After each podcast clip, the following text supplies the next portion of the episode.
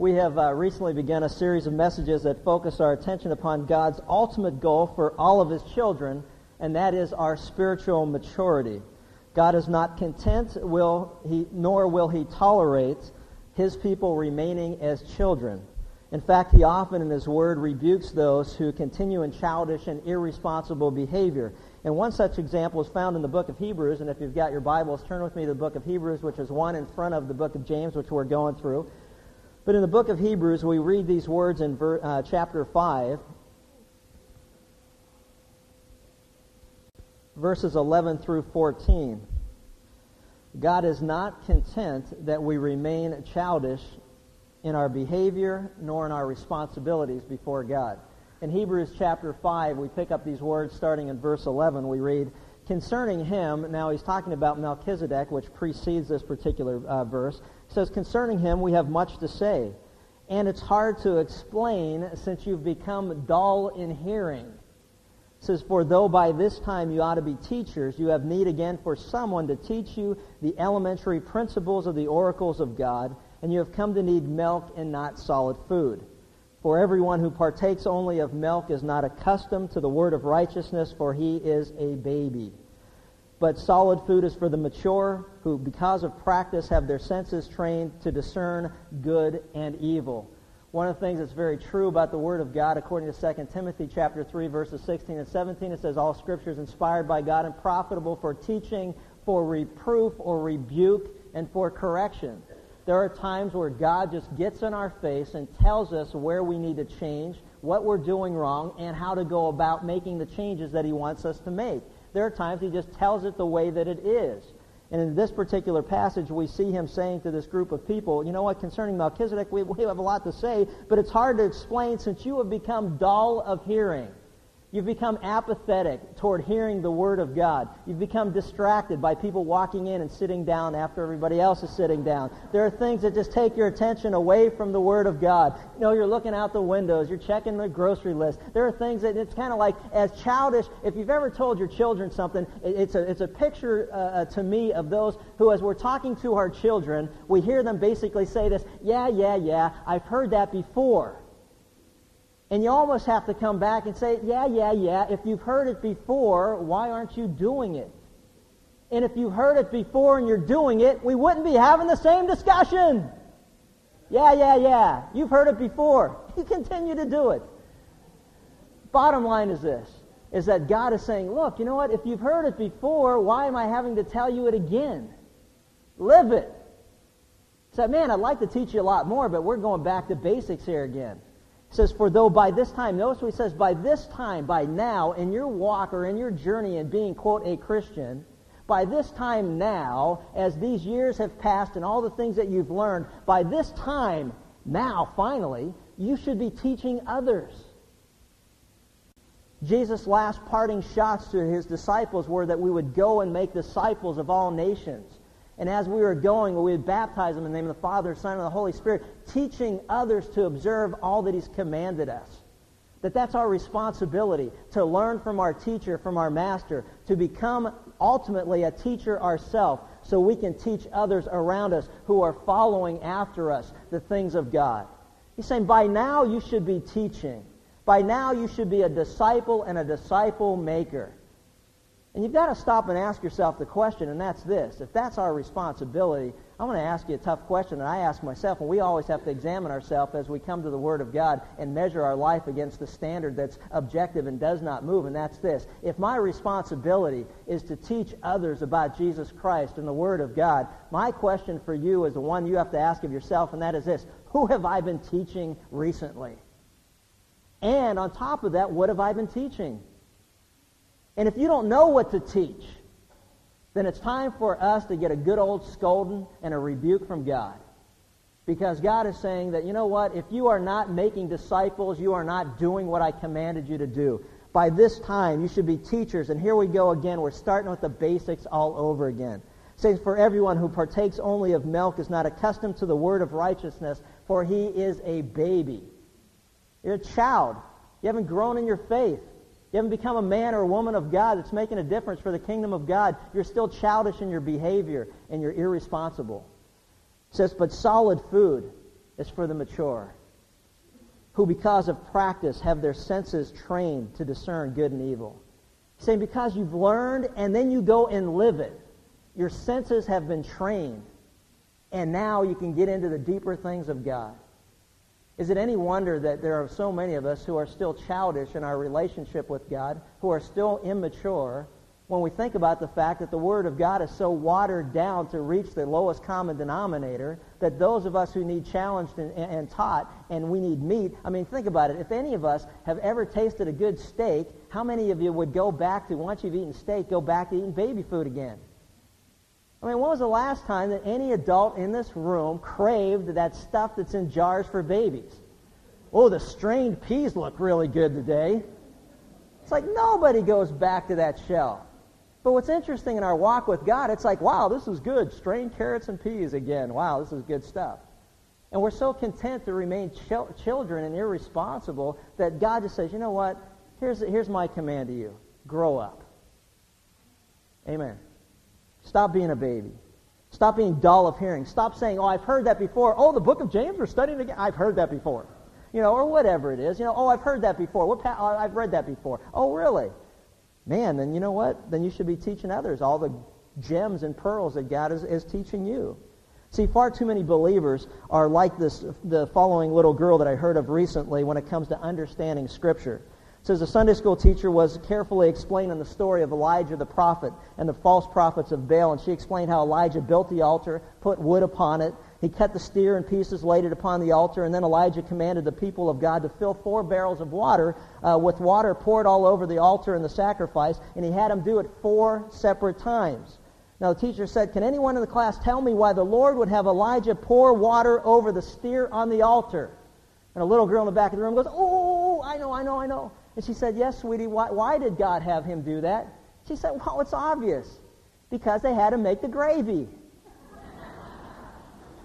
and you sit there and go, you know, and what's only, and the only people that laughed are the people that know the story of Elijah the prophet and the prophets of Baal. Everybody else is like, it sounds good to me. You know, children often have an immature, simplistic way of viewing life, and they see things from a childish perspective. I like the new teacher who was trying to make use of a psychology course. She said uh, she started her class by saying, Everyone who thinks you're stupid, stand up. After a few seconds, only little Johnny stood up in the back of the room. The teacher looked and said, Now, Johnny, do you really think that you're stupid? And he looked and said, No, but I felt really bad seeing you stand there all by yourself.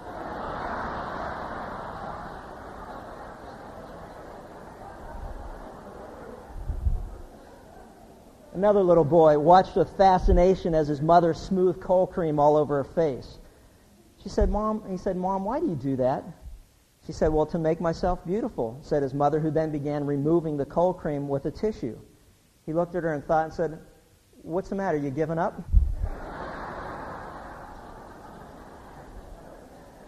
Finally, there was the math, math teacher. Saw a little kid not paying attention, one of the little boys, and she called him and said, Jimmy, what are 2 and 4 and 28 and 44? Little Jimmy thought for a second and quickly responded, um, NBC, CBS, HBO, and the Cartoon Network. from a perspective of a child. Now, the thing that's funny about that is it comes from the mouth of babes. But a same response from an adult, I would guarantee you, would get a totally different reaction. We laugh at childish behavior or a childish perspectives. But when an adult does the same thing, it's just not as funny, is it? In fact, it's taken a totally different way. And so, as we look at this, since God's goal is to, quote, grow us up spiritually, I think we need to be aware of the methods He has chosen to accomplish the task. And that's what's brought us to our study in the book of James. You see, each book has a theme. And the theme of the book of James, if you want to turn ahead, if you were in Hebrews, turn ahead a book. But the theme of the book of James could be summarized with this particular command, and that is this to be mature or to grow up. It is a book that talks and focuses on the practical aspects of becoming mature as believers in Christ, to grow up in James chapter 1, we've learned that the uh, believers are in danger, that believers are in danger of falling uh, before the attacks and the pressures of trials or testings, as well as falling before the attractions and pleasures of temptations. See, fail, failure on our part in either arena will severely hinder our progress towards spiritual maturity. And God wants us to be spiritually mature, complete, lacking in nothing, to be conformed to the image and the likeness of Christ, to become a disciple so we in turn can make disciples. It's important that we recognize and understand as we take a look at what we started uh, the last couple of sessions together, and that is we need to look at um, what it means to be growing through temptation. Growing through temptation. In James chapter 1, let's pick up at verse 13 and we'll go through uh, verse 18. It says, Let no one say when he is tempted, I am being tempted by God. For God cannot be tempted by evil, and he himself does not tempt anyone. But each one is tempted when he's carried away and enticed by his own lust. Then, when lust is conceived, it gives birth to sin, and when sin is accomplished, it brings forth death. Do not be deceived, my beloved brethren. Every good thing bestowed and every perfect gift is from above, coming down from the Father of lights, with whom there is no variation or shifting shadow. In the exercise of his will, he brought us forth by the word of truth, so that we might be, as it were, the first fruits among his, among his creatures. In this particular passage, we've learned several things. The first thing that we learned is the substance of temptation. By definition, the Bible teaches that temptation is the enticement to do that which is wrong.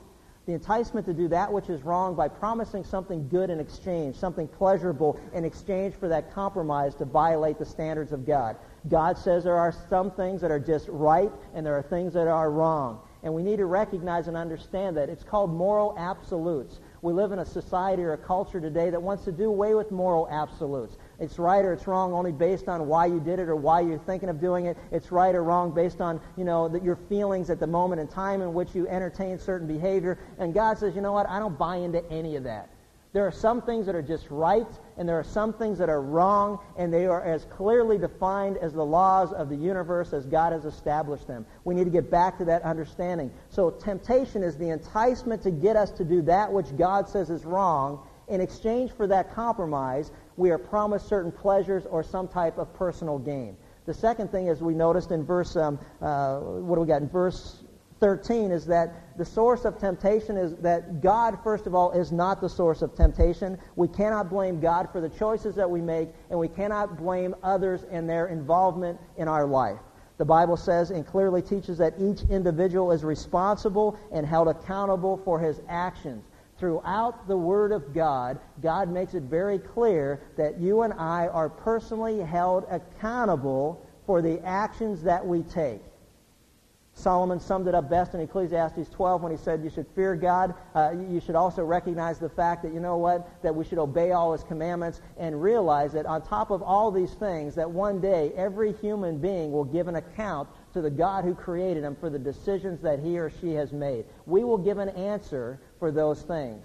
The Bible says that all things are opened and laid bare before Him, speaking of God, to whom we have to do, speaking of our accountability to Him. Psalm 139 says there's nowhere we can go, there's nowhere we can run, there's nowhere we can hide, that God isn't aware of the things that we're doing, and we will be held accountable for those things. We need to get that drummed into our very souls once again, that everything that we do, we will give an account to God.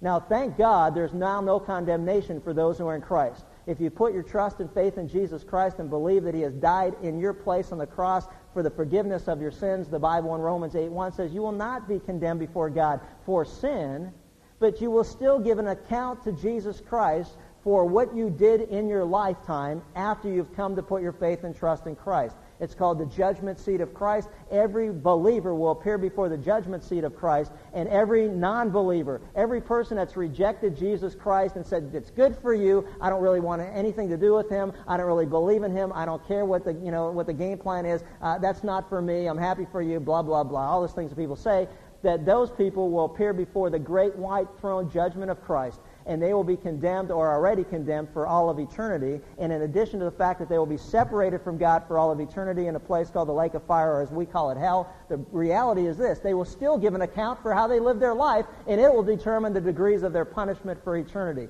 We need to get that drummed into our souls again, that we're accountable before God. The Bible goes out to give us the steps of temptation or the tendencies that, that we go through in order to en- end up in what I would call the basement or the cellar of death. Notice what he says. Each one is tempted when he's carried away and enticed by his own lust or own desire. Every one of us have certain things. As I mentioned, the desire is the first step that leads us into the basement of sin and death. Every one of us has certain, a certain peculiarity or a certain chink in our spiritual armor. And we need to become aware of that. We need to take a very honest and open self-evaluation before God and say, God, if there's any wicked way in me, if there's anything that I, any areas in my life where I am prone to do what's wrong before you, then help me to understand it so that I can deal with it. Because the Bible says the process that leads to sin and death starts with our own inner desire. Stop and think about it. If your desire is always to be right, then, the, then there will be a point in time where you cross over that line, and, the, and, the, and that's called the sin of pride. If your desire is to gain attention for yourself, then there will be times where you'll be enticed to do that which is wrong before God so that you can accomplish what you're trying to accomplish, making a name for yourself.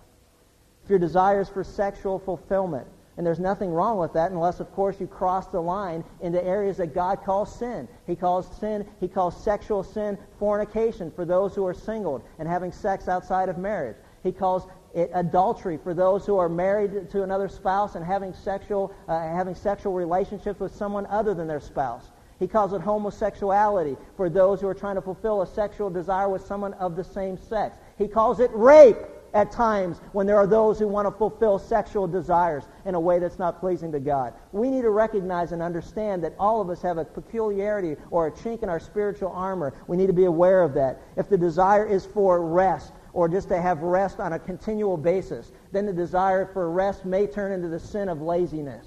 And we need to be held accountable for that if the desires for material possessions, the Word of God says in 1 Timothy chapter 6, it's the love of money that's the root of all evil. And some who, want, who, who long for it have wandered even from their faith in order to achieve those material desires that they want.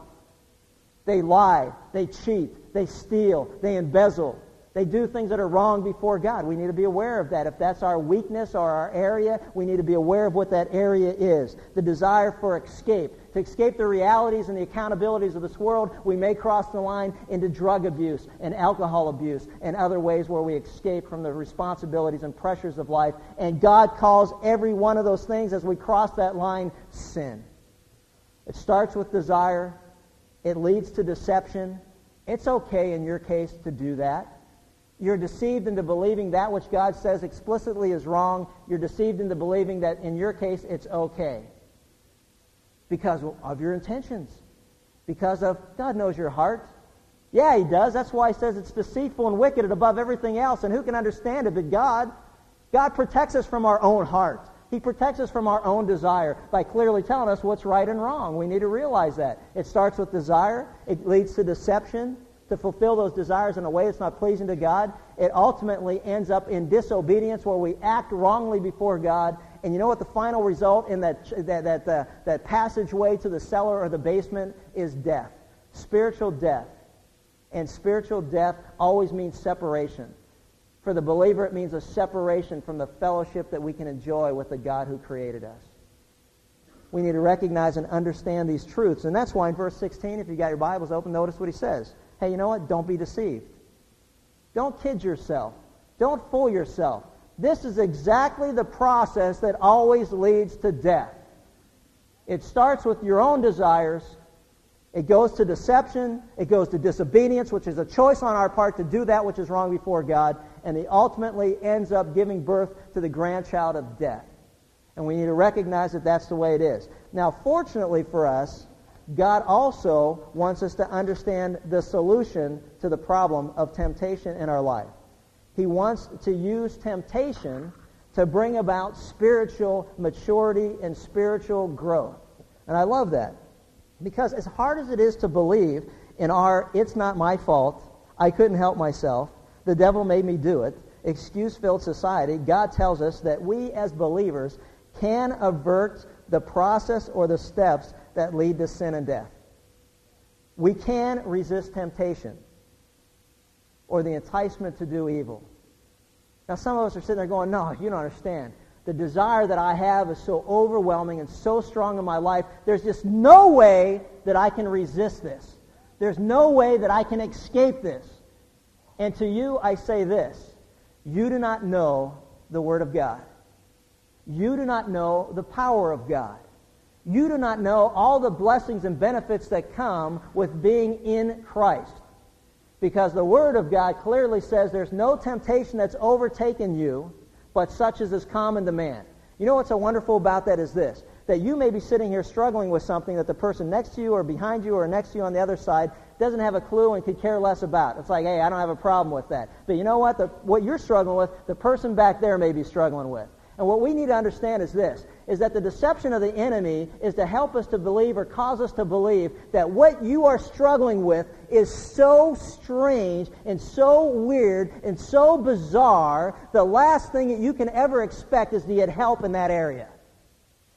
And that's why sin is always in darkness. And that's why we try to cover it, because we don't want to expose it. The first step in solving the problem of temptation or sin in our life is being open and honest about what I'm struggling with.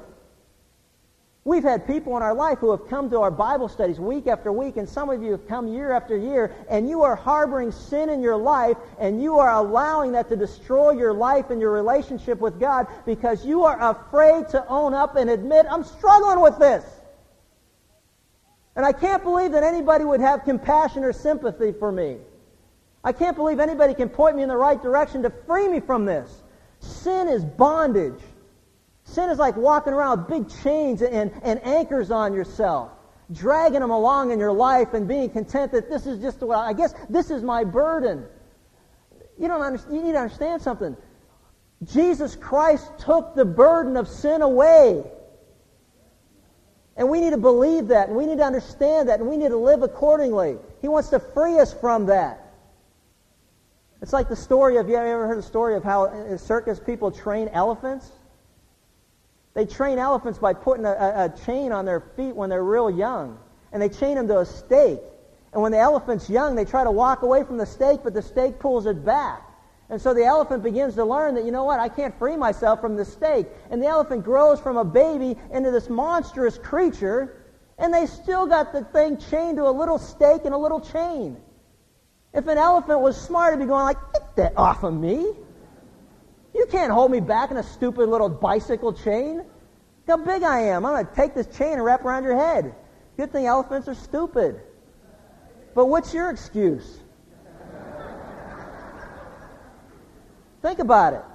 We got this chain of sin that we're hanging on to saying, oh, I can't free myself. Oh, I can't free myself. Okay, I'll just enjoy it while I'm here.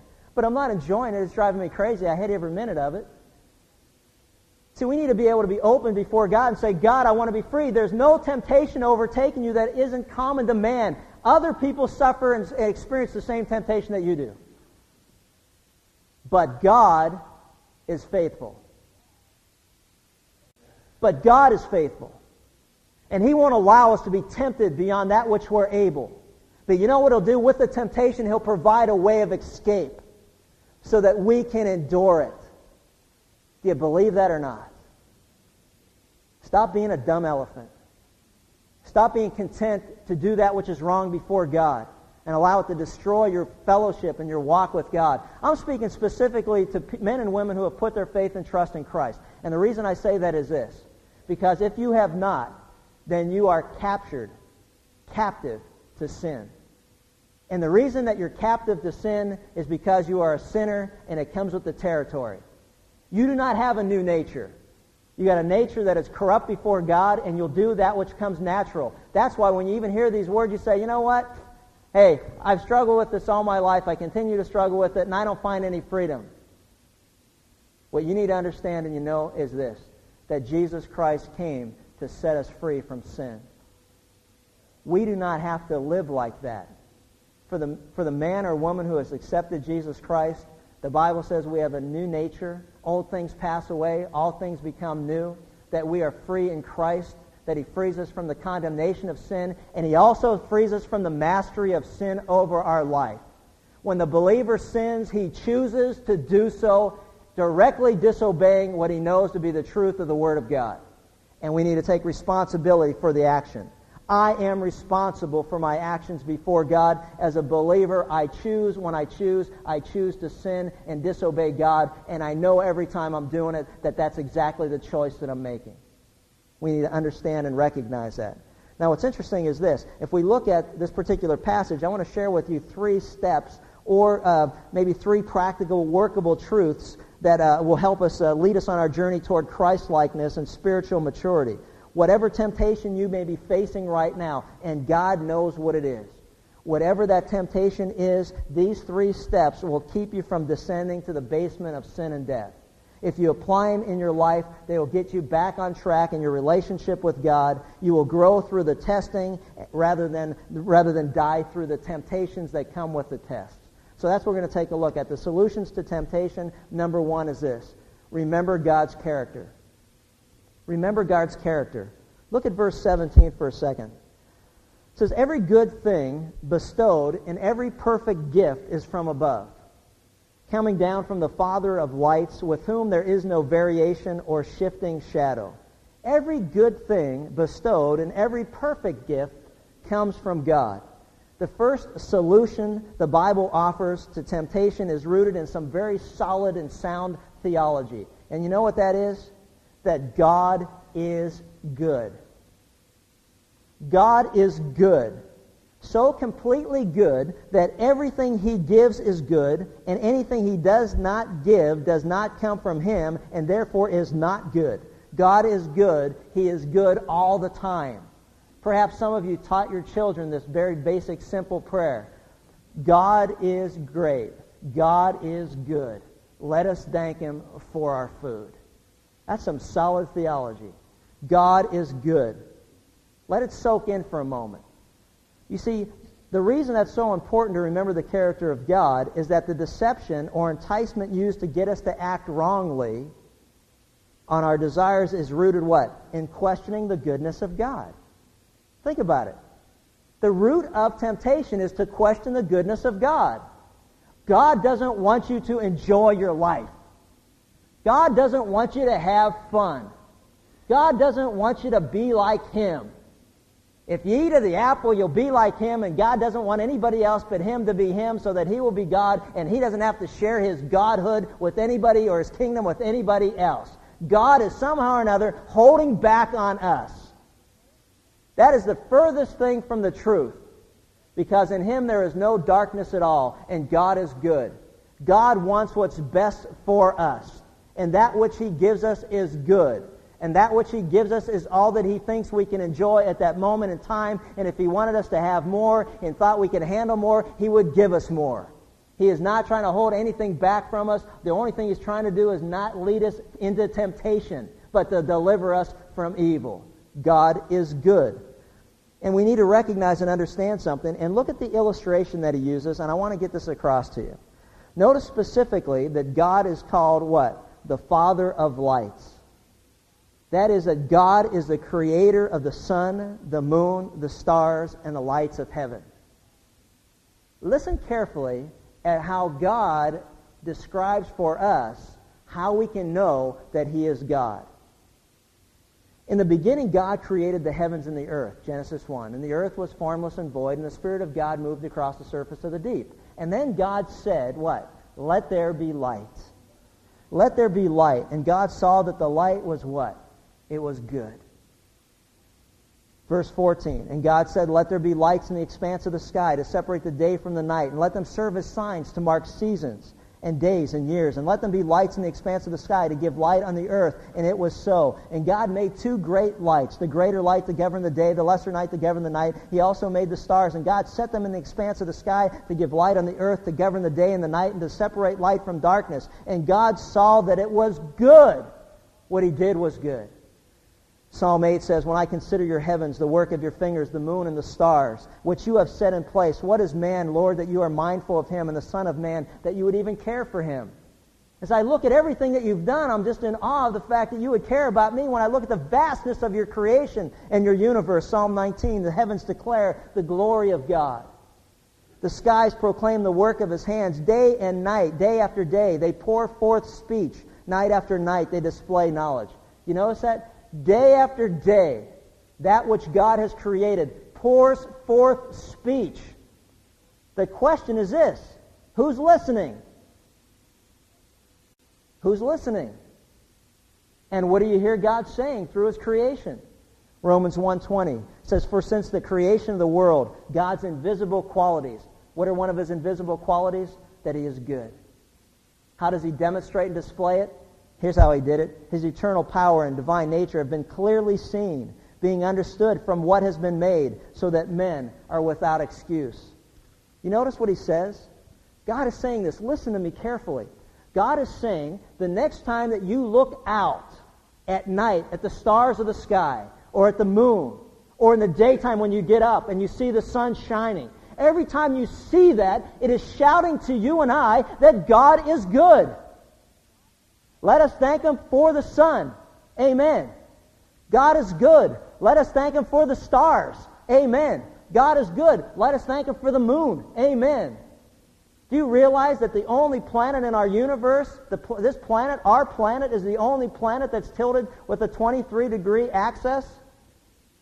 And the reason for it is simple. As scientists look at it, they say, man, it's the only planet in the solar system that's tilted 23 degrees. Why is that? Well, because if it wasn't, we would die. Because the solar caps would, would gain such an enormous mass of ice, it would just crush our planet. But because it's tilted at 23 degrees, it's almost like a chicken on a barbecue. It just kind of rotates it just right, just so that we don't fry and we don't get squished. Man, elephants, chickens, man, where could you come to hear stuff, stuff like that? But think about it for a second. You know, think about it. If, if, if this planet was any closer to the sun, we would die we would burn to death. If this planet was any further away from the sun, we would freeze to death. If we didn't have the moon to regulate the oceans, we would die because plankton is a result, and plankton is the lowest form in the food chain, and it's because of plankton that all of life survives.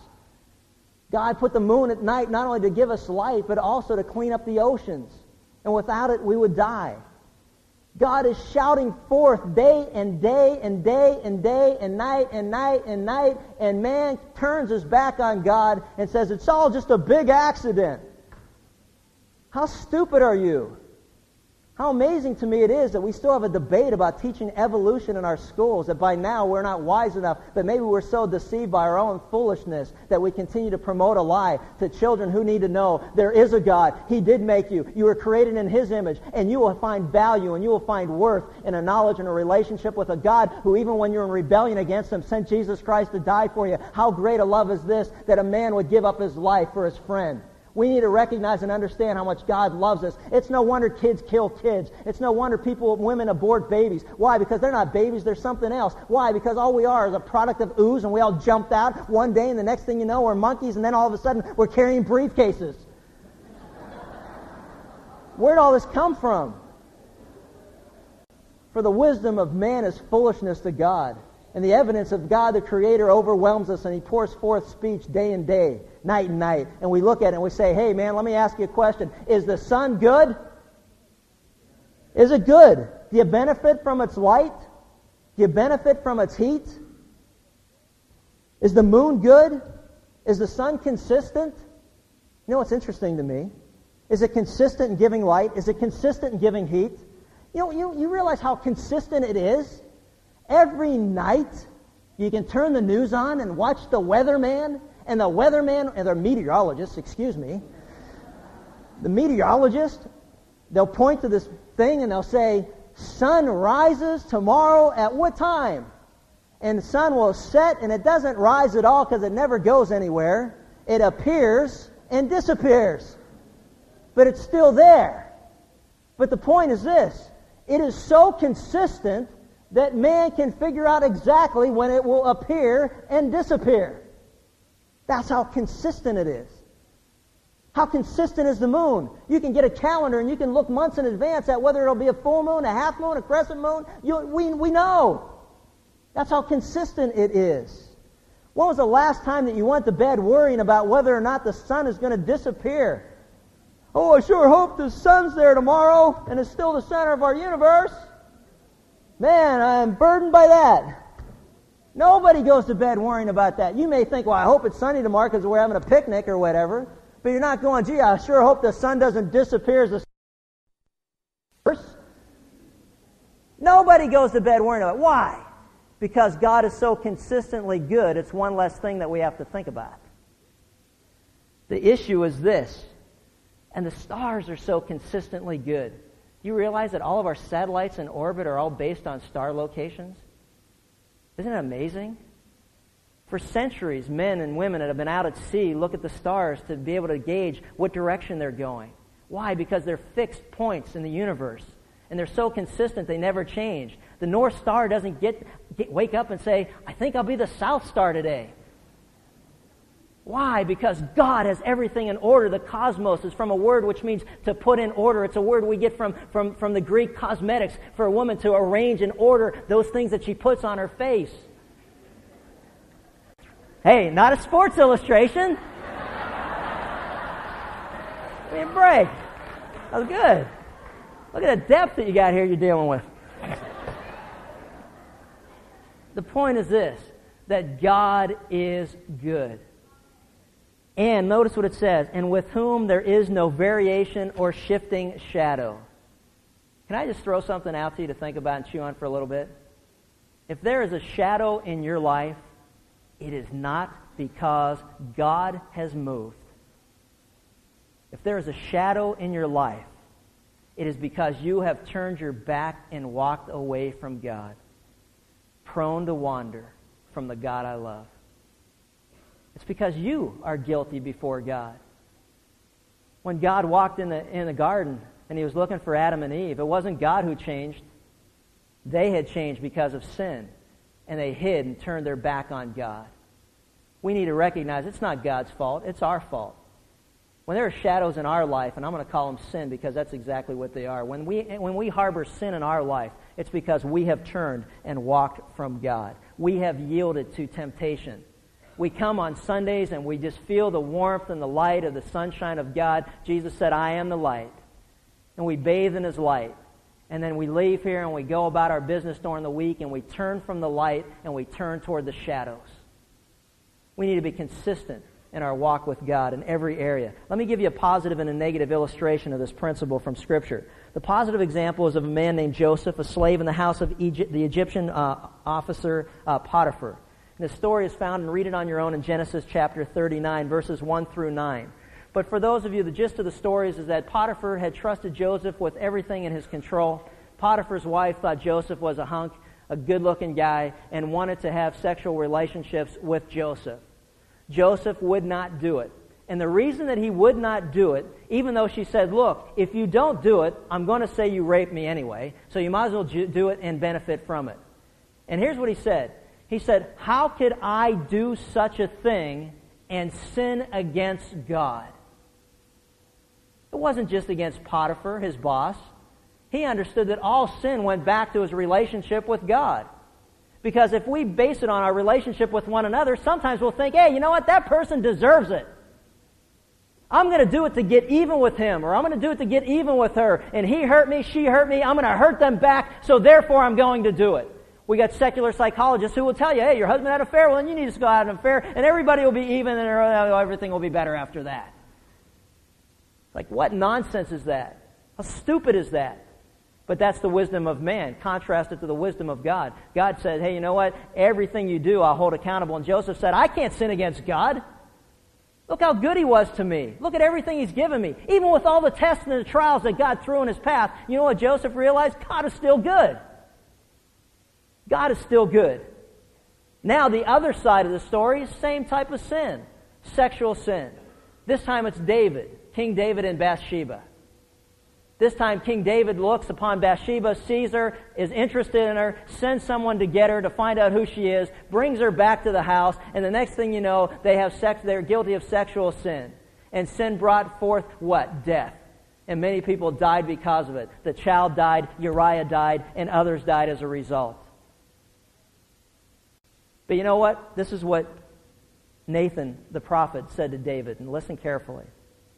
In 2 Samuel 12, 7 through 8, it says this Thus says the Lord God of Israel, It is I, God speaking to David, said, It is I who anointed you king over Israel. It is I who delivered you from the hand of Saul. I also gave you your master's house, your master's wives into your care. I gave you the house of Israel and Judah. And if that had been too little, I would have added to you many more things like these. You notice what God said? Look at everything I gave you. How could you have fallen into sin? And you know how he fell into sin? Because he forgot the goodness of God. Instead of looking around at the things we don't have, it's time we start looking at the things that God has given us and praise God for them. God is good. And notice what he said. And if that hadn't been enough, I could have given you anything else because I own it all. 1 Corinthians 4 7 says, What do you have or I have that hasn't been given to us by God anyway? God owns it all. He gives it to us. He entrusts us with it. We're just steward of His resources. He said, If that wasn't enough, I would have given you more. What was Adam and Eve's problem? They get to stuff their face and buffet for eternity with everything God offered to them. And the only thing they started to dwell on was the one thing God said don't do because the day you do it, you will die. Is it because God didn't love them? No, it's because He was protecting them from wrong choices. God often warns His people throughout the Word of God to not forget the goodness of God. If we remember the goodness of God, I guarantee you we will not fall into sin.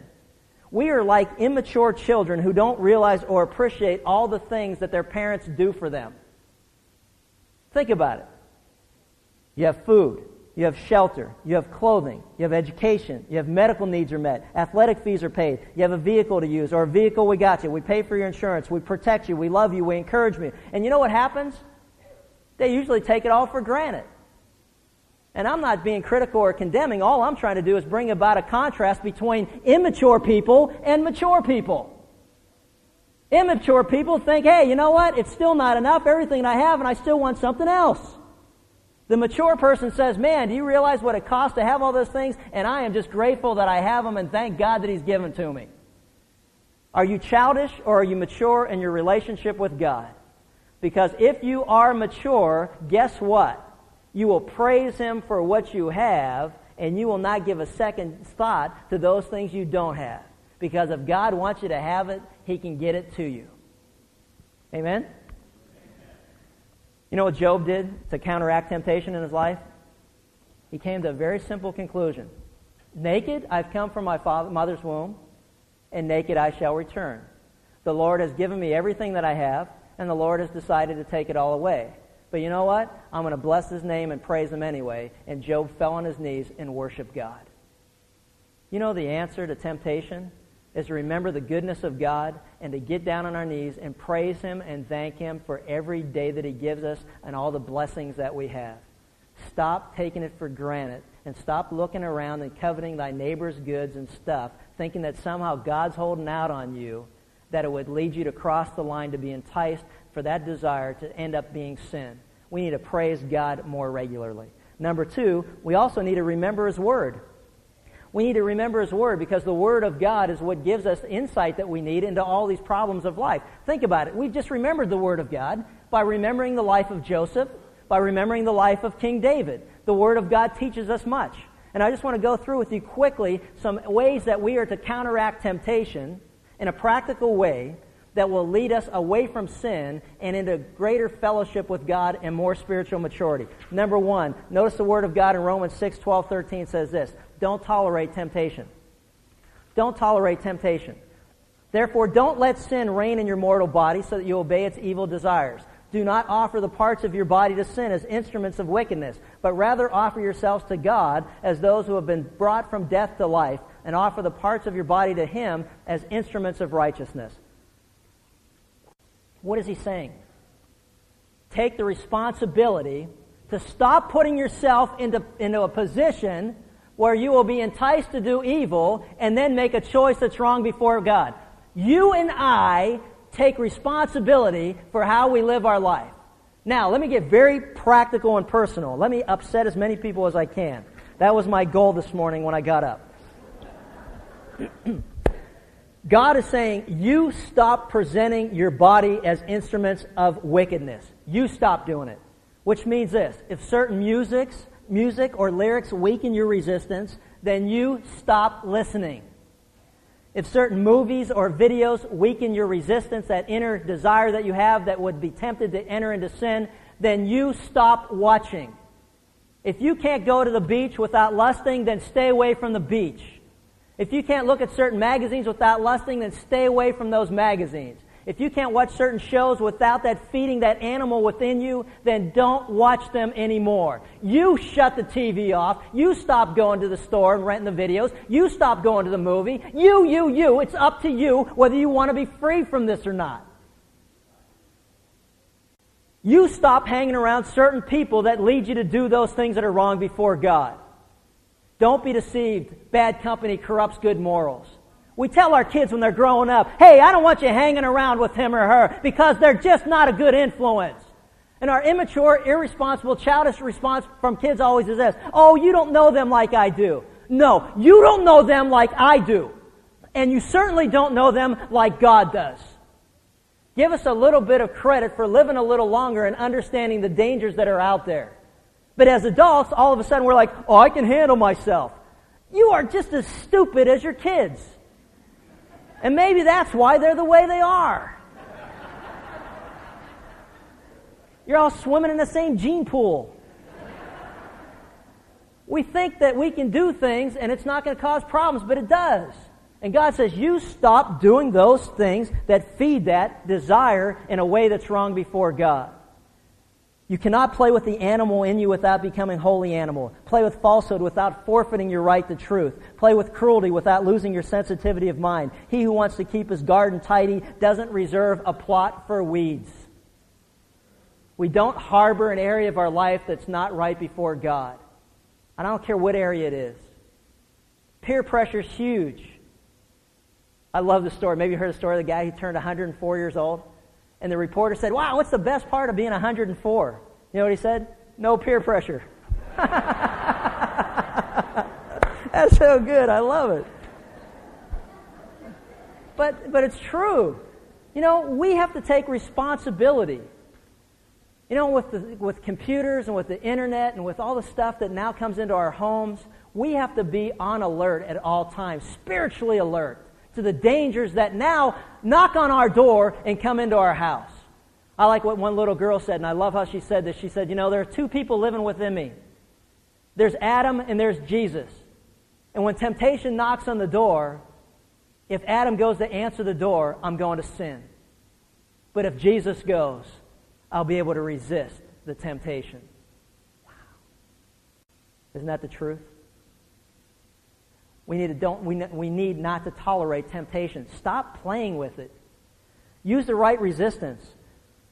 Oftentimes the Bible says as far as sexual sin, it says to flee from immorality. 1 Corinthians 6.18. Flee the evil desires of your youth. 2 Timothy 2.22. To flee from it, just like Joseph did as we learned in, in the story that he fled from Potiphar's wife. To run from it. To use the right resistance. And we need to recognize and understand what that is. If you have, if you have the desire to, to gossip or slander or lie, you need to use the right resistance. And you need to get one of those self help tapes. And uh, in the air conditioning business, we call it duct tape. And, and maybe, maybe that will be the self help tape that you need. Just tape your mouth shut. I mean, if that's what you got to do, that's what you got to do. It's radical. This is radical stuff. But sin is radical. Why do you think Jesus said, if your eye offends you, pluck it out? If your hand wants to reach to steal something, chop it off. He wasn't making a point to go around self maiming, but what he was saying was that sin is so radical, we need to respond in a radical way.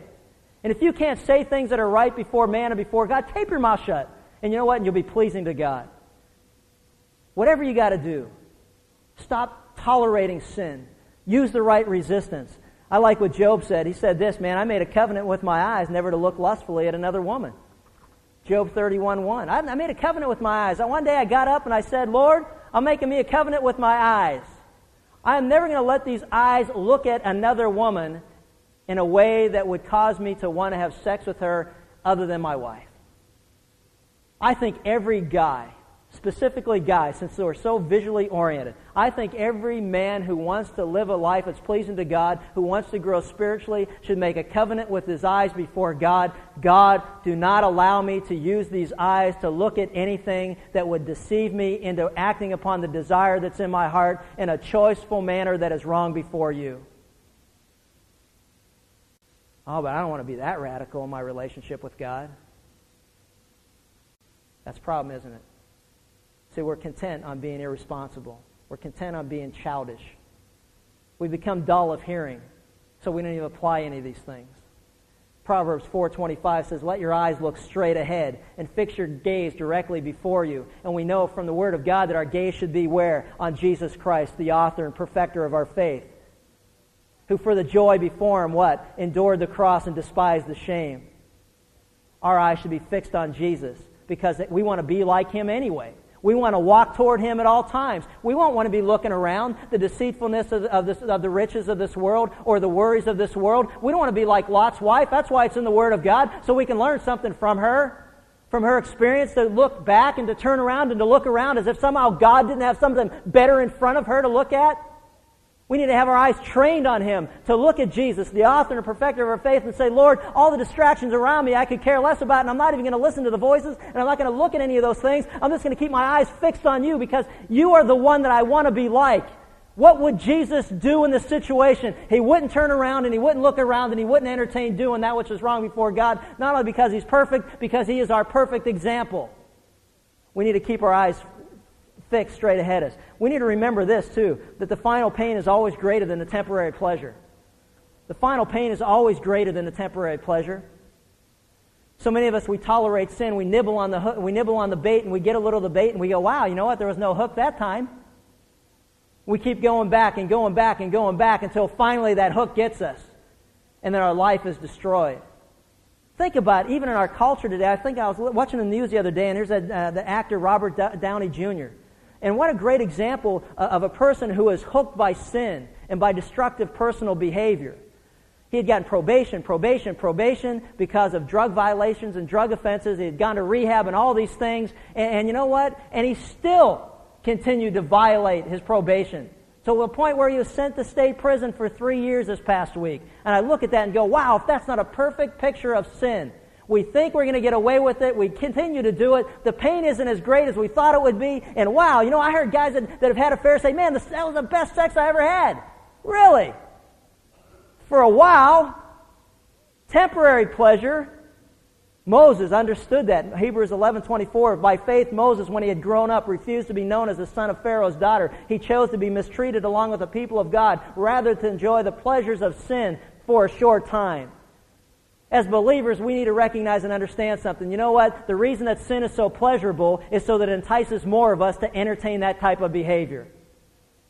And when the consequences are there, we rarely ever around to see the people who suffer the consequences because they always fade out of sight. And so all we're left with is a picture of, well, it didn't seem like it was that bad. Really? Doesn't seem like it's that bad. You're always going to pay more than you ever bargained for. You see, here's the difference between God and the devil. When God gives gifts, they're always free, and he adds no sorrow to it. When Satan gives gifts, he never gives anything because you always pay more than you ever thought you would. There's nothing free.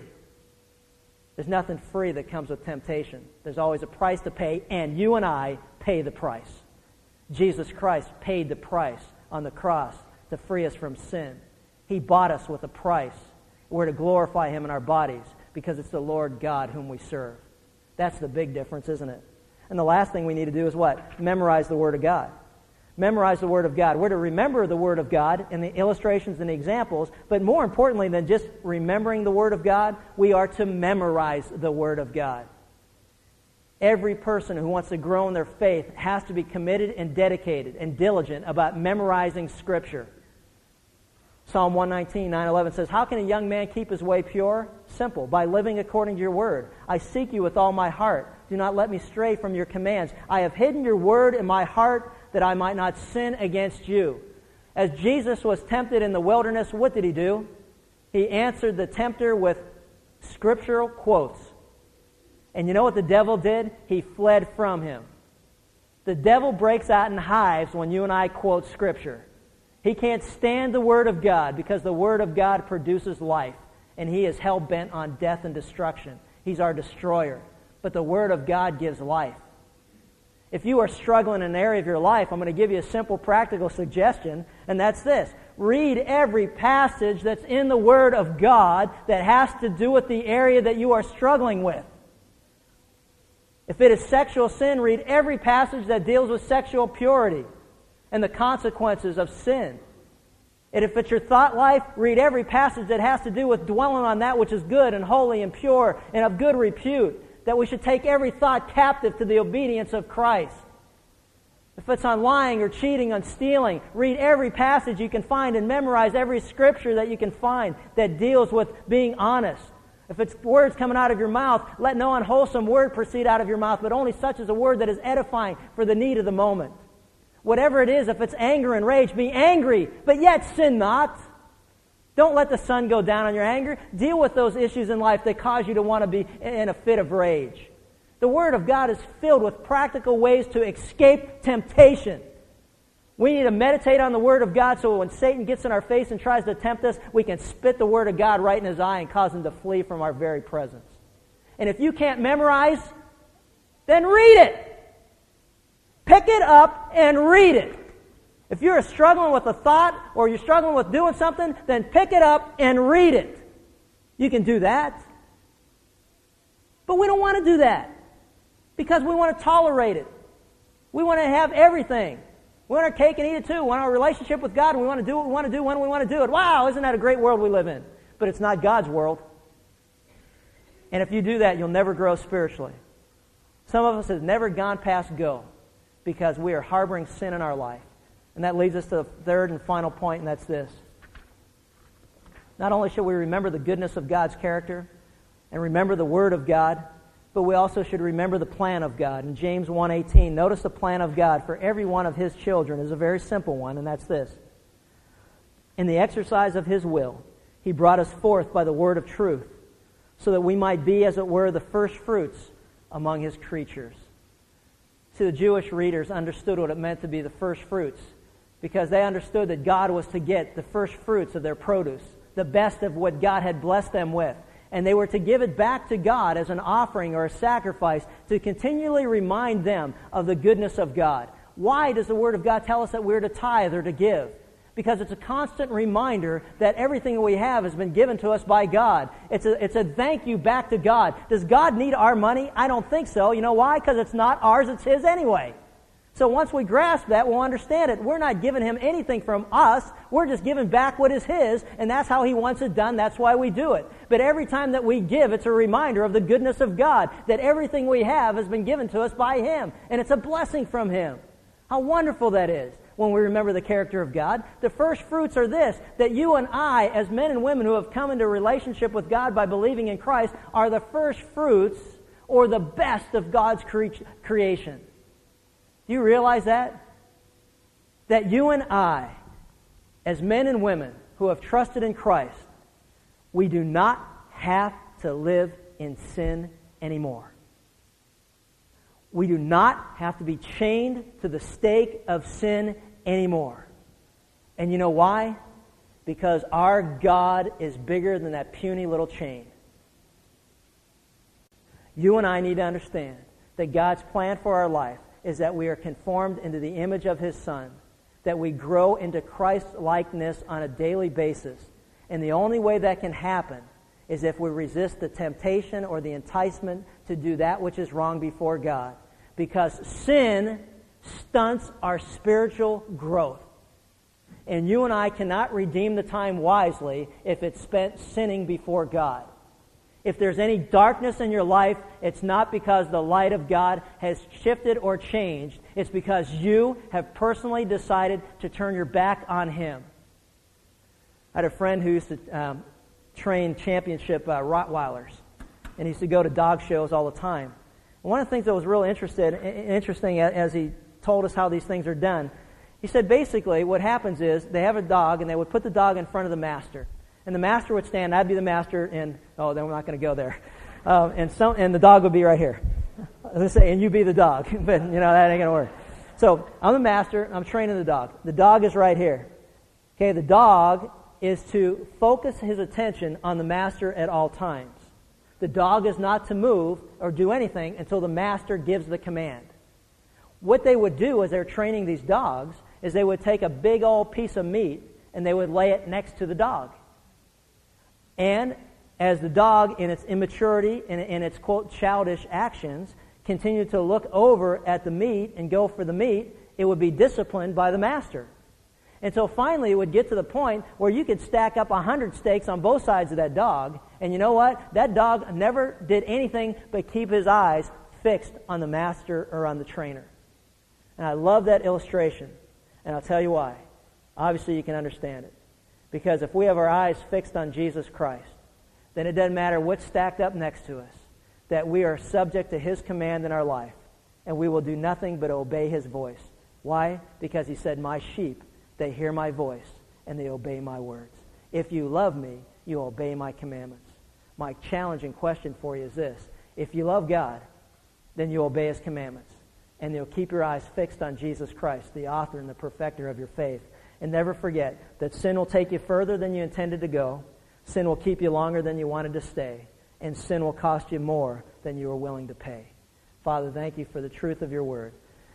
And Lord, we just pray that we can understand that as Jesus Christ died in our place on the cross, for those of us who believe that he conquered sin and he conquered death, and that we no longer have to be captive or slaves to sin. God, help us to stop presenting ourselves as instruments of unrighteousness or putting ourselves simply in, in position where we have nothing, nothing but failure ahead of us. God, help us to look at the people that we associate with and to see whether they further our growth or they, they stunt or hinder it. God, help us to take a look at the things that we put before our eyes and our ears. Do they stunt our growth or do they cause us to grow closer to you? God, we just thank you for your goodness and every day the consistency of it as we look at your creations and the heavens declare the handiwork of yours, that we would be mindful of your consistent love on a daily basis for us and how good you truly are because all the things that we have are given to us by you and are good and you add no sorrow to it. And if you choose not to give us more, it's because you realize that it will not be good for us in our relationship with you, and we praise you and thank you for that. God, help us to remember that your plan is that we become more like Christ every day, that we grow in our spiritual maturity, that we're conformed to the image and likeness of Christ, that every day we keep our eyes fixed on Him so we will not allow the deceitfulness of riches and the worries of this world and all the rest of the distractions keep us from walking in a way that's pleasing to you. Lord, we just thank you for your word, and we pray that we continue to be dedicated and diligent to memorize it so that we have it at a time where we need it. You tell us the sword of the Spirit is the word of God, and it's there to fight the enemy and the attacks of the enemy and the temptation. God, we're so, you're so good that you give us a way of escape that we'll be able to endure it and to bear it. And we just thank you and we praise you for the fact that we no longer have to be attracted to the pleasures of temptation that we can turn from the enticement to do evil and do that which is right before you. And we just thank you and praise you that you freed us from sin and that we can live a life that is filled with the benefits of walking in obedience with you. In Christ's name we pray. Amen.